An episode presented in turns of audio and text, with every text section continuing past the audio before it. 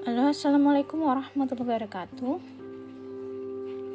Selamat pagi anak-anakku sayang, siswa siswi SMK Muhammadiyah 1 Pemalang. Untuk hari ini, hari Kamis, tanggal 19 Agustus 2021, untuk sesi pertama di jam pertama ini kita akan belajar uh, sejarah Indonesia untuk beberapa menit ke depan bersama saya. Perkenalkan, nama saya Ibu Ulfa Izawati ya, yang akan mengampu mapel sejarah untuk tingkat 10. Ya. Kemarin untuk dua minggu ke belakang pada aplikasi sekolah ID sudah saya share mengenai uh, gambaran dari bab 1 ya bab 1 dari kelas 10 untuk mapel sejarah yaitu memahami sejarah dan penelitian sejarah. Nah, untuk kali ini ya, sambil kita mengingat kembali materi yang sudah kalian pelajari pada sekolah ID, kali ini saya akan memberikan pemaparan uh, tentang bagaimana memahami sejarah.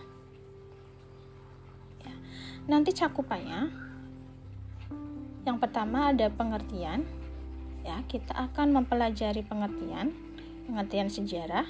Kemudian ada hakikat sejarah dan juga ruang lingkup sejarah dan yang terakhir adalah sifat-sifat sejarah.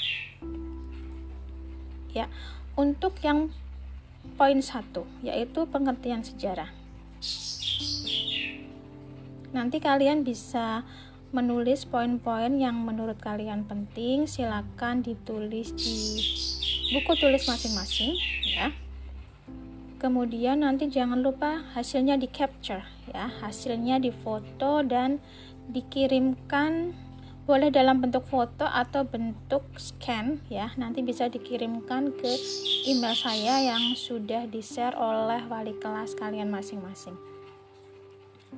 Ya kita lanjut untuk yang poin satu terlebih dahulu yaitu pengertian sejarah. Menurut sejarawan William H. Fredericks secara etimologis kata sejarah diserap dari bahasa Arab yaitu syajarotun yang berarti pohon. Ya, saya ulangi. Secara etimologis, kata sejarah diserap dari bahasa Arab yaitu kata syajarotun.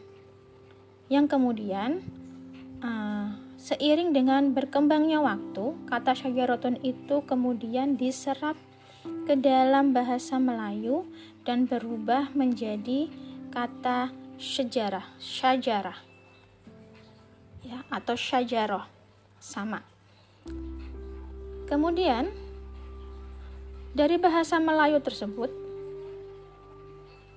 ya, kita serap ke dalam bahasa Indonesia yang menjadi kata yang kita sudah kenal sekarang ini yaitu kata sejarah. Ya, jadi runtutannya secara etimologis Sejarah itu diambil dari kata bahasa Arab. Ya, yaitu kata syajarotun. Artinya adalah pohon. Kemudian diserap ke dalam bahasa Melayu, ya. Syajarotun tersebut berubah menjadi kata syajaroh. Nah, dari bahasa Melayu tersebut baru diserap ke dalam bahasa Indonesia yang kita kenal sekarang ini menjadi kata sejarah yang arti singkatnya adalah gambaran silsilah atau keturunan. Nah, kenapa ya sejarah itu mempunyai kedekatan akar kata dengan uh, syajarotun atau pohon. Nah, pohon di sini ya, pohon di sini melukiskan pertumbuhan yang terus-menerus dari tanah ke udara dengan berbagai macam organnya yaitu akar, batang, cabang, daun bunga, serta buahnya. Bagian dari pohon menunjukkan adanya aspek-aspek kehidupan yang saling berhubungan satu sama lain. Nah, jika dikaitkan dengan sejarah, dapat disimpulkan bahwa manusia itu hidup, terus bergerak, dan tumbuh seiring perjalanan waktu dan tempat manusia itu berada. Ya, itu adalah keterkaitannya kenapa sejarah diambil dari uh, kata bahasa Arab yaitu syajaratun yang berarti pohon tadi. Bisa dipahami ya? Ya. Kemudian di sini saya akan memaparkan beberapa definisi sejarah dari uh, para ahli atau ilmuwan sosial. Ya, ada tiga di sini. Yang pertama adalah dari Herodotus. Herodotus, ilmuwan yang bernama Herodotus. Herodotus ini berasal dari Yunani. Beliau mengatakan bahwa sejarah merupakan suatu kajian untuk menceritakan seluk-beluk jatuhnya uh, jatuh bangunnya seorang tokoh, masyarakat ataupun peradaban. Itu pengertian sejarah menurut Herodotus ya. Kemudian yang kedua ada filsuf namanya adalah R.G. Collingwood atau kalian tulisnya dengan simbol R titik G titik spasi Colling C O L L I N G Wood biasa ya W O O D atau W O O D Collingwood. Dibacanya R.G. Collingwood. Nah, di sini beliau mendefinisikan sejarah sebagai penyelidikan tentang hal-hal yang telah dilakukan manusia pada masa lampau. Tuh ya. Nah, yang terakhir di sini ada filsuf atau ilmuwan yang bernama R. Muhammad Ali. Muhammad Ali mendefinisikan tentang sejarah sebagai satu keseluruhan perubahan, kejadian, peristiwa, realitas, atau kenyataan yang benar-benar telah terjadi di sekitar kita. Kedua, cerita tentang perubahan-perubahan itu Kemudian yang ketiga, ilmu yang menyelidiki semua perubahan, kejadian, peristiwa, dan kenyataan yang benar-benar terjadi pada masa lampau. Nah, dengan memperhatikan definisi-definisi di atas ya yang sudah saya paparkan tadi, kita dapat merumuskan pengertian sejarah. Nah, jadi kita akan menggambarkan sejarah secara general, secara global. Apa itu sejarah? Ya, sejarah adalah ilmu pengetahuan yang mempelajari berbagai peristiwa atau kejadian penting dalam kehidupan umat manusia pada masa lampau. Nah, itu pengertian sejarah secara umum, nanti diingat-ingat ya. Next kita lanjut ke unsur pokok sejarah. Nah, ya, berdasarkan pengertian sejarah secara umum tadi, sejarah memiliki tiga unsur pokok. Apa saja? Yang pertama adalah manusia, ruang, dan waktu. Ya, saya ulangi. Tiga unsur pokok sejarah. Yang pertama adalah manusia, ruang, dan waktu. Yang pertama, manusia. Manusia dalam peristiwa sejarah menjadi unsur penting seperti layaknya pemeran utama dalam drama. Ya, peran manusia sangat menentukan dalam suatu peristiwa.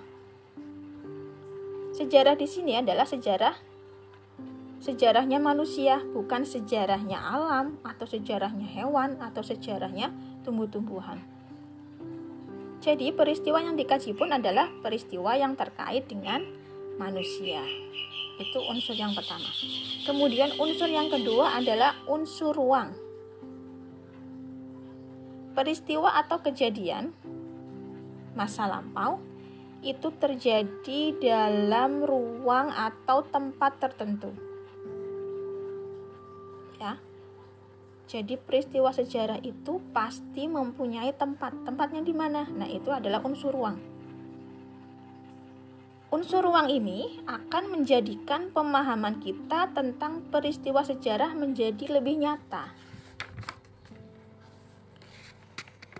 Yang ketiga adalah unsur waktu. Tadi sudah dijelaskan di dalam definisi ya. Peristiwa sejarah terjadi pada masa lampau ya. Jadi peristiwanya itu pasti uh, ada pada masa lampau, bukan masa depan atau masa sejarah sekarang. Ya, sejarah itu adalah peristiwa yang terjadi pada masa lampau. Ini merupakan unsur yang sangat penting dari konsep sejarah. Ya, jadi waktu menjadi unsur dan konsep penting dalam sejarah oleh karena perjalanan hidup manusia tidak dapat dilepaskan dari waktu. Dengan kata lain, sejarah manusia adalah proses perjalanan dalam sebuah garis waktu sejak zaman dahulu, zaman sekarang, dan zaman yang akan datang. Maka, dalam sejarah dikenal apa yang disebut kronologi dan periodisasi. Kronologi dan periodisasi. Kronologi itu apa? Ya. Kronologi adalah urutan waktu terjadinya suatu peristiwa sejarah. Sedangkan periodisasi adalah pembabakan masa atau waktu untuk mempermudah memahami peristiwa-peristiwa sejarah. Ya, jadi tadi kita sudah mengupas tentang pengertian sejarah, kemudian unsur-unsur sejarah. Kita masuk pada poin yang kedua ya. Kita masuk pada hakikat sejarah. Di sini menurut sejarawan Sartono Kartodi, uh, Sartono Kartodirjo, Hakikat sejarah dibatasi oleh dua pengertian, yaitu sejarah objektif dan sejarah subjektif. Apa itu sejarah objektif? Sejarah objektif yaitu peristiwa atau kejadian masa lampau apa adanya. Sedangkan sejarah subjektif yaitu peristiwa atau kejadian masa lampau yang merupakan hasil rekonstruksi atau penafsiran sejarawan atas peristiwa masa lampau tadi itu. Oke, saya ulangi. Sejarah objektif yaitu peristiwa atau kejadian masa lampau apa adanya. Sedangkan sejarah subjektif yaitu hasil rekonstruksi atau penafsiran sejarawan atas peristiwa masa lampau itu. Sekarang saya mempunyai pertanyaan, coba nanti kalian jawab di buku tulis masing-masing ya. Kira-kira sejarah yang kita pelajari dari tingkat SMP sampai sekarang kalian sudah masuk di tingkat satu SMK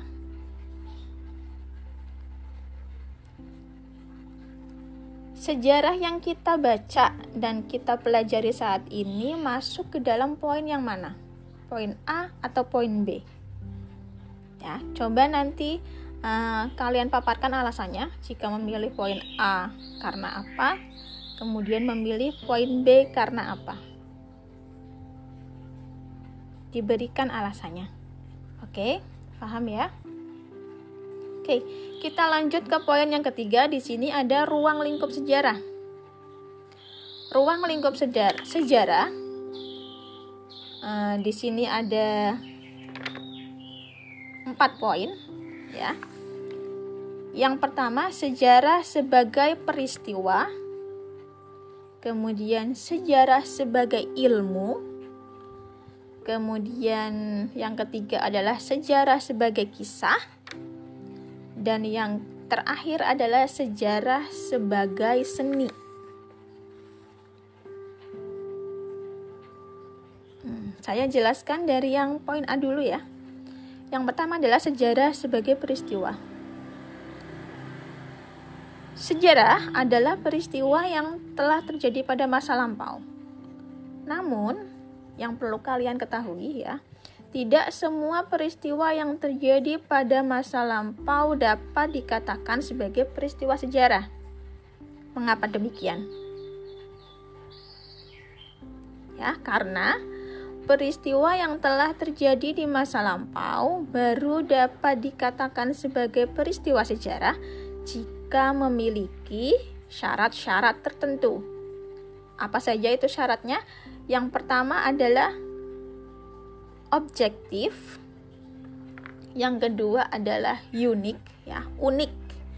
Yang ketiga adalah penting. Objektif, apa maksudnya di sini? Ya. Maksudnya bahwa peristiwa itu didukung oleh fakta sejarah yang dapat menunjukkan bahwa suatu peristiwa itu benar-benar terjadi. Ya, jadi bukan hasil uh, rekaan atau hasil imajinasi dari seseorang. Itu yang dimaksud uh, dengan objektif. Nah, hal itu dapat dibuktikan dengan apa? Ya, buktinya apa? Misalnya, pembuktiannya bisa dalam bentuk foto, rekaman, kesaksian pelaku sejarah, folklore atau cerita masyarakat, dan masih banyak yang lainnya. Itu yang dimaksud dengan syarat objektif. Jadi, peristiwa itu didukung oleh fakta sejarah atau bukti sejarah ya yang dapat menunjukkan bahwa suatu peristiwa itu benar-benar terjadi. Tadi bisa dengan eh, menggunakan foto, rekaman, kesaksian pelaku sejarah, folklore, dan lain-lain. Yang kedua, peristiwanya harus unik atau unik Maksudnya apa? Ya. Peristiwa sejarah di sini hanya terjadi satu kali. Tidak bisa diulang dan tidak ada lagi peristiwa lain yang terjadi persis sama dengan kejadian pada waktu tertentu. Ya, jadi tidak mungkin ada peristiwa sejarah yang terjadi berulang mungkin uh, prosesnya sama tetapi tidak akan sama untuk waktunya, tempatnya ya. Itu yang dinamakan dengan syarat unik. Dan yang ketiga, penting. Penting di sini maksudnya adalah peristiwa yang terjadi itu mempunyai arti penting terhadap perkembangan ilmu pengetahuan serta terhadap kehidupan berbangsa dan bermasyarakat. Contohnya, ada peristiwa Sumpah Pemuda ya 28 Oktober. Nah, peristiwanya memang singkat, tidak terlalu panjang. Tetapi dari peristiwa itu, ya bangsa Indonesia mendapatkan suatu hmm, pembelajaran yang sangat penting untuk kehidupan berbangsa dan bermasyarakat. Nah, itu arti dari penting, unsur penting. Saya ulangi tadi ada tiga ya unsurnya. Suatu peristiwa dapat dikatakan peristiwa sejarah jika yang pertama adalah objektif, Ya, jadi punya bukti.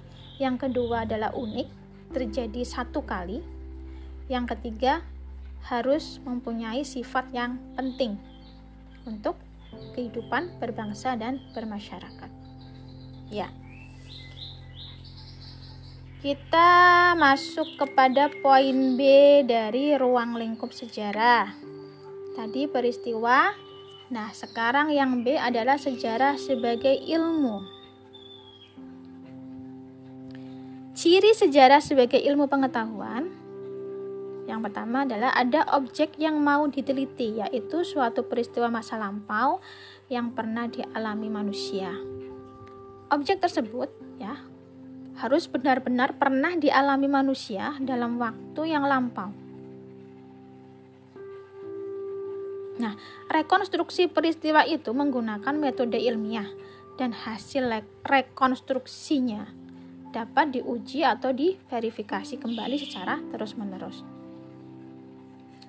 Di sini cakupannya adalah dari sejarah sebagai ilmu. Yang pertama adalah sejarah itu mempunyai objek ya cakupannya. Sejarah sebagai ilmu cakupannya yang pertama adalah sejarah itu mempunyai objek. Objek kajian ilmu sejarah adalah kehidupan manusia yang terjadi pada masa lampau dengan berbagai dimensi dan coraknya. Kita bisa mengatakan objek sejarah juga adalah waktu jadi, sejarah memiliki objek sendiri yang tidak dimiliki ilmu lain secara khusus. Kalau fisika membicarakan waktu fisik, kalau sejarah membicarakan waktu yaitu masa lampau, waktunya manusia. Yang kedua, sejarah itu empiris. Apa itu? Menurut Kunto Wijoyo sebagai ilmu sejarah termasuk uh, sebagai ilmu, sejarah termasuk ilmu-ilmu empiris. Sejarah sangat bergantung pada pengalaman manusia, entah yang bersifat indrawi ataupun yang bersifat batiniah, seperti kepercayaan, pandangan hidup, nilai etos, dan lain-lain. Pengalaman itu direkam dalam dokumen baik tertulis maupun tidak tertulis. Nah, dokumen-dokumen itulah yang diteliti sejarawan untuk menemukan fakta.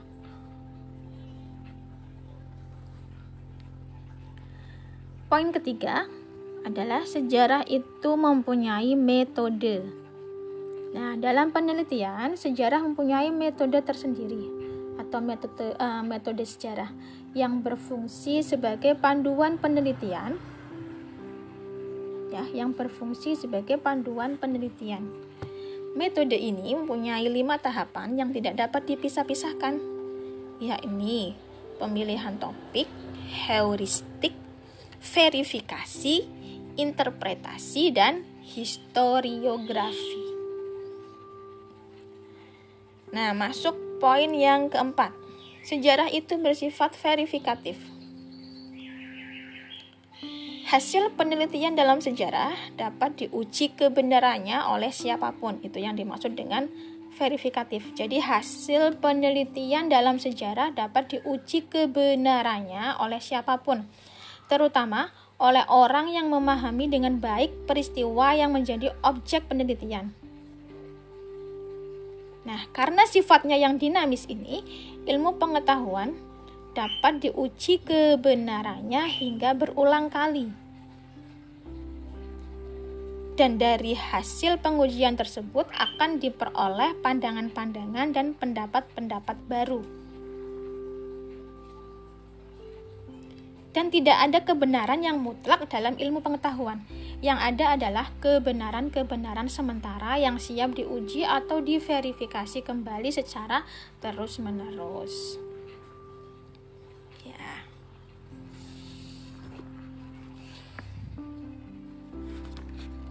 Lanjut ke ruang lingkup sejarah pada poin ketiga yaitu sejarah sebagai kisah. Ya, kita runut kembali dari pertama. Tadi ruang lingkup sejarah yang pertama adalah sejarah sebagai peristiwa, kemudian sejarah sebagai ilmu, Dan yang ketiga ini adalah sejarah sebagai kisah.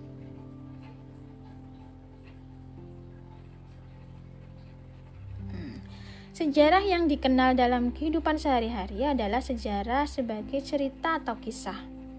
Karena itu, kita sering mendengar ungkapan sejarah tidak lain adalah cerita atau kisah.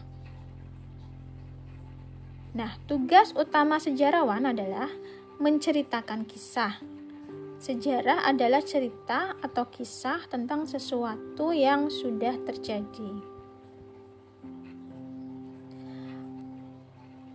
Tetapi, meski demikian, sebagai cerita atau kisah, sejarah bukanlah sembarang cerita.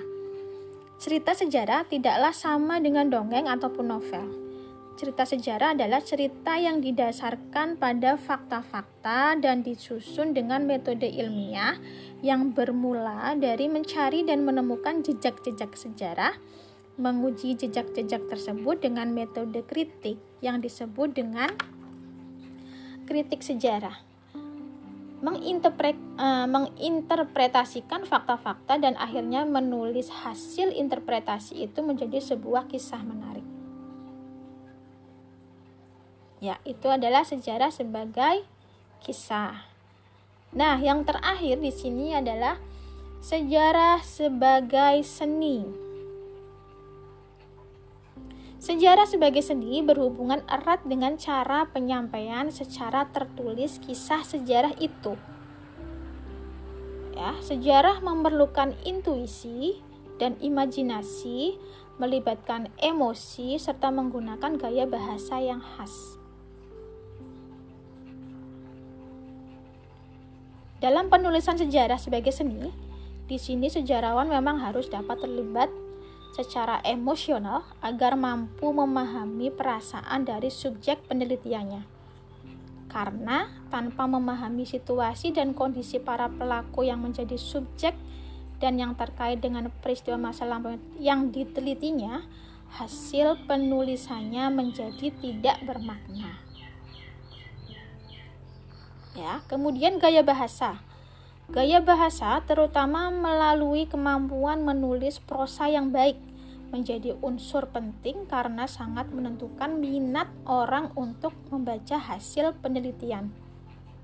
Gaya bahasa yang khas dan menarik inilah yang juga akan membedakan hasil penelitian antara sejarawan yang satu dengan sejarawan yang lain.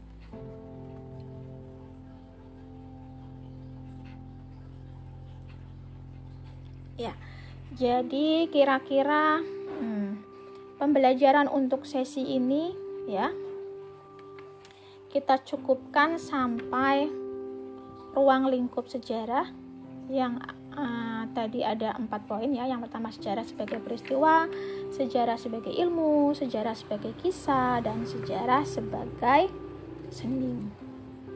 Mungkin nanti kalau ada kesempatan lain saya lanjutkan uh, pemaparan materi sejarah pada poin sifat-sifat ilmu sejarah. Ya, semoga uh, uraian saya tadi dapat kalian pahami dengan jelas. Jika memang ada pertanyaan atau yang belum bisa dipahami, nanti bisa kalian tanyakan via WhatsApp ya, langsung ke nomor saya ya selamat mengerjakan selamat untuk uh, meresum materi hari ini. Tetap semangat. Dan terima kasih kalian sudah mengikuti pembelajaran sejarah untuk hari ini. Ya saya cukupkan untuk hari ini. Terima kasih. Wassalamualaikum warahmatullahi wabarakatuh